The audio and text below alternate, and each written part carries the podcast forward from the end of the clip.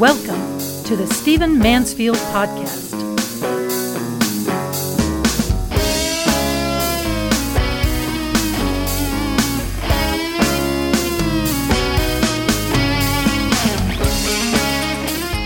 I want to talk to you in this podcast about a thing I call the statue version of history. And by the way, I'm traveling in some unusual circumstances, and so forgive me if the sound is just a little bit rougher in this podcast.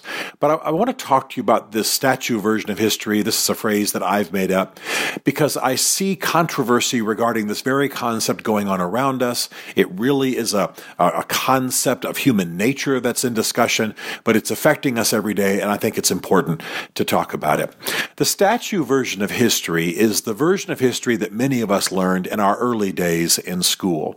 It was the idea that certain people fell from the womb destined for greatness. They lived charmed lives. They did great things. Uh, you know, you get the impression that they never had a, a, difficult day other than in the thing they're famous for. And, uh, and then they died, and of course, and now we know them mainly in valiant statues that adorn uh, parks and public buildings and what have you. What's omitted in this this view of these great people? Uh, are there flaws? Are the things they did wrong? Are where they lived in uh, uh, and beneath themselves, beneath their own standards, beneath their own vision? And and and this, for me as a Christian, is a pretty simple thing to explain. As a Christian, I believe that all men are flawed, that all men are have, are sinners, uh, that all men and all women have mixture in their lives. They're a mixture of greatness and what Lincoln, you know, to reverse Lincoln, uh, would have called the lesser angels of our nature, the lesser aspects of our personality. But even if you're not a Christian, even if you don't accept the, the fall and the idea of sin, history just teaches us that everyone is flawed. Uh, everyone is damaged. Well, the, the statue version of history sets us up for disillusionment because we, re, we learn about people in school, we may read about them on our own. We then uh, get to our older age, we start finding out that they were flawed and damaged. We're horrified by this. We're shocked. Uh, we're disillusioned, and we distance ourselves from them. And what happens? Uh, we, we, become disillusioned. We become cynical. Uh, we, we, we somehow become saddened that these heroes aren't the people we thought that they would be. Well, th- this is this is this is to, uh, a setup, I think, and it's going on around us a great deal as we contemplate statues, as we contemplate who we ought to have on our campuses in statue form, how we ought to teach history, and so on. Because the reality is that everyone is flawed. Everyone is a mixture. You know, in my case, for example, other than Jesus Christ whom I revere and I believe to be to have been sinless, um, I, I revere Winston Churchill. Well, I'm not deceived into believing that he was perfect. Winston Churchill was deeply flawed. He was a manic depressive. He almost committed suicide a number of times in his life. Um, he was not beyond sacrificing some human life uh, for a higher good. Uh, he often made bad decisions. He was impetuous. He was rude. I, I mean, I, none of that's lost on me as I also also honor him for the for the vision that he had and the speeches that he made and the way he rallied the West in World War II and and and and the, the common ground I find for him and uh, with him in some areas of his life. Doesn't mean he can't be my hero, and not for one moment have I been deceived into believing that he was perfect or confused him with Jesus. Um, another person I deeply revere is Abraham Lincoln. Um, but I'm not deceived about Lincoln. Yes, he led the Union and battling slavery, and, and, and, and yes, he signed the Emancipation Proclamation, and, and, and yes, he did other noble things, but he also violated the law. He invaded state legislatures. He was a racist throughout much of his life. He too was manic depressive. He too almost committed suicide. I don't need an ideal statue Lincoln to revere him and honor him and to learn from him. And so what's going on in our society today is that kind of in an adolescent way, we're sort of waking up to the idea that leaders can be flawed. Uh, for example, there's a major university right now that is considering removing a statue of Abraham Lincoln from its campus. Why? Because he was quote unquote pro slavery. Well, yeah, Lincoln said at one point, if I can save the Union by keeping slavery, I'll do it. My goal is to save the Union. Well, he was a man of his times. Uh, he was trying to preserve the Union. Uh, yes, as I've already said, we, we know that he had uh, racist attitudes early in his life, typical uh, of his day. He changed in those later in his life.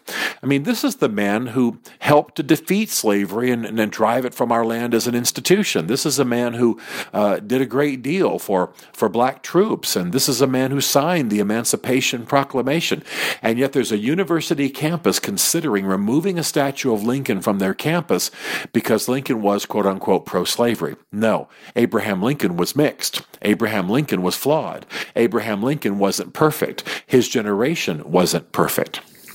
And I got to tell you that this is really uh, looking, uh, th- what, the, what this really is rooted in is a concept of human nature. We expect people, especially people from the past, to be perfect, to be without flaws. Now, I'm not saying this to justify anyone. You can still confront people on their flaws. You can still be disappointed in the flaws of your leaders, uh, religious leaders, political leaders. Uh, I speak very bluntly to many uh, eminent leaders worldwide because they ask me to. And, and I, even though I might be inspired by them, even though they might have done great things in some areas. Sometimes they're deeply flawed. Sometimes they're great when it comes to dealing with the poor in their society and terrible with their sons and their daughters. Uh, sometimes they're great in certain public policy, foreign policy issues, and, and sometimes they're absolutely atrocious when it comes to the economy. Uh, sometimes they're fine people on television and complete irritating baboons uh, off camera and treating everybody miserably and being rude. Uh, life is mixture. People are mixture. Human nature is a mixture. And so what's happening today is that it seems as though we're suddenly awakening to the fact that people can be mixed. And I, I want to suggest to you that if you give yourself to a statue version of history, um, you are going to be set up for disillusionment. You are going to be set up for despair. You're going to be set up for a kind of a cynicism that that will ruin your life. Listen, everyone who's ever walked the earth, in my view as a Christian, other than Jesus Christ, uh, is a flawed person. They were always mixture. I got to tell you, I don't think most human beings have the ability to walk a consistent line. For, for example, uh, I believe that all people are made the image of God, should be shown love, should be treated kindly, um, and that I should be generous and gracious and and and bless them to use uh, the, the, the scriptural language. Well, I have not always done that. I haven't even always done that since I was a Christian. Uh, I'm flawed. I'm sure I'm rude at times. I, I'm sure I'm impatient. Um, I, I, know I fall short of, of that standard, uh, and I and I and I admit it openly. I'm not celebrating it. I'm sorry about it. I try to address it wherever I can. But if someone judges me uh, in this life or when I'm gone, according to whether I was polite to everybody I've ever known, I'm going to be consigned to the pit of history with Hitler and Idi Amin because yes, I fell short, and yet, for for the most part, day in day out, I try to live my life um, uh, you know, to, to do good in the world. I mean, that really is what I'm committed to. That really is what I'm about. Um, but oh gosh, yes, I fall short. Oh gosh, yes, I, I, I I'm, I'm, I'm a mixture. So I, I, strongly suggest that we attempt in our teaching of history, in our beliefs about history, uh, and even in our own hearts as we attach to certain people in history, that we work very hard to avoid the statue version of history. Now, I love statuary and I love statuary that honors those in the past. What I'm not doing is saying tear down all the statues. I'm saying devote our statues, devote our honor, devote um, the positive that we teach in history courses to certain aspects of, of the person's life. Uh, as I sit here in, in, where I am, I just happen to be looking at a picture of my father, who was a, an eminent military officer. And um, uh, you know, I've, t- I've, talked about my father a lot in various podcasts. Uh, my father was a war hero. Uh, he was decorated. Um, he did amazingly courageous things. He had a storied career. He was a fine man. He was, by his own admission, a mediocre father. So I have a choice in my life with him. Do I remember the good man? Do I remember the man who was home every evening and, you know, there for dinner at six o'clock every single evening and was generous with us at Christmas and and and teased and joked with his sons by poking them in the ribs and wrestling with them a little bit and loved them, or or do I expect him to be father knows best? Uh, you know, compare him to perfect TV fathers and find him flawed and therefore live my life in bitterness and cynicism. You understand the idea. He was a good man. He did the best he could do. I should light my torch from the good side of him, recognize his weakness, and try to extend the one and rise above the other, but not hate him because he wasn't perfect. And that's pretty much what we've done. I certainly understand why a black community would not want a statue in the middle of it of Nathan Bedford Forrest, who was the founder of the Ku Klux Klan. I'm not opposed to those kinds of changes, and that's up to community standards. But I got to tell you, for any university in this country to be tearing down a statue of Lincoln because he was uh, pro slavery is just stupid and it misses the point. Uh, generations of students can light their torch at Lincoln's flame on that campus in many wonderful and amazing ways. But the fact that the man, at least for one part of his life, may have been willing to retain slavery to save the Union when ultimately he risked the whole that Union for the sake of the moral truth of, of, of the immorality of slavery is to, to, to deny that distinction, to not understand the, the lesson of history that his own life teaches, um, is just folly. And I wonder what's going on on the in the history department of this university. I wonder that that version of history prevails. We got to settle down here a little bit. We got to stop being so self righteous. I don't think I'm perfect. I don't think my father was perfect. And though I'm not looking at an audience right now, I don't think you're perfect. and and I can celebrate great things about your life if I know you, and and not believe uh, that you're perfect, and not be disillusioned one day if I find out that you're not perfect. Broken people are what populate the earth. Broken, divorced people, people who have had bankruptcies, people who have failed, people who have had failed marriages. I mean, that's what's walking the earth. And if what you insist upon is that your heroes past or the people you honor and are willing to associate with present are, are, are, people without flaws, you'll either have to live on an island by yourself or you will live your life in perpetual disillusionment. It's time for us to get a little bit more sophisticated. It's time for us to grow up. We can honor elements of people's lives past um, that are that are uh, the greatness of them and not be dis, uh, uh, you know fobbed off or not be disillusioned by the fact that they had flaws, uh, that there were things wrong with them, and some of them were desperate. I mean, I mean, we all probably, if I say the name Helen Keller, we probably are all amazed that this deaf, blind woman uh, could accomplish the things that she did. But I tell you what, there's a dark side to her life too, um, and and you know what? Uh, does that mean we can't honor her? No, of course not.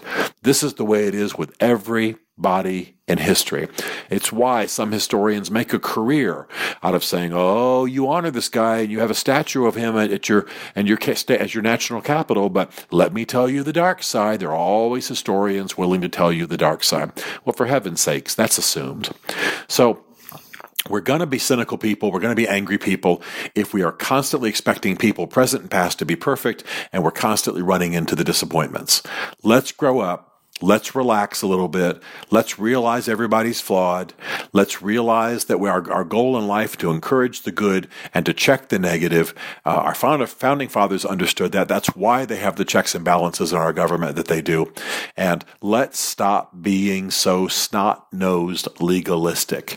It's time to settle in. It's trying, time to challenge people about their negatives, celebrate their positives, and stop expecting people to be perfect or chucking them out of our lives, out of the history books, off the university campuses, and out of our national memory. That's going to be a very lonely place to live if we insist only on a pristine history and a pristine human nature. Stephen Mansfield is a New York Times bestselling author, a popular speaker, and a frequent faith and culture commentator on Fox and CNN. His groundbreaking books on faith and society include The Faith of George W. Bush, The Search for God and Guinness, Mansfield's Book of Manly Men, and Lincoln's Battle with God. Learn more at stephenmansfield.tv.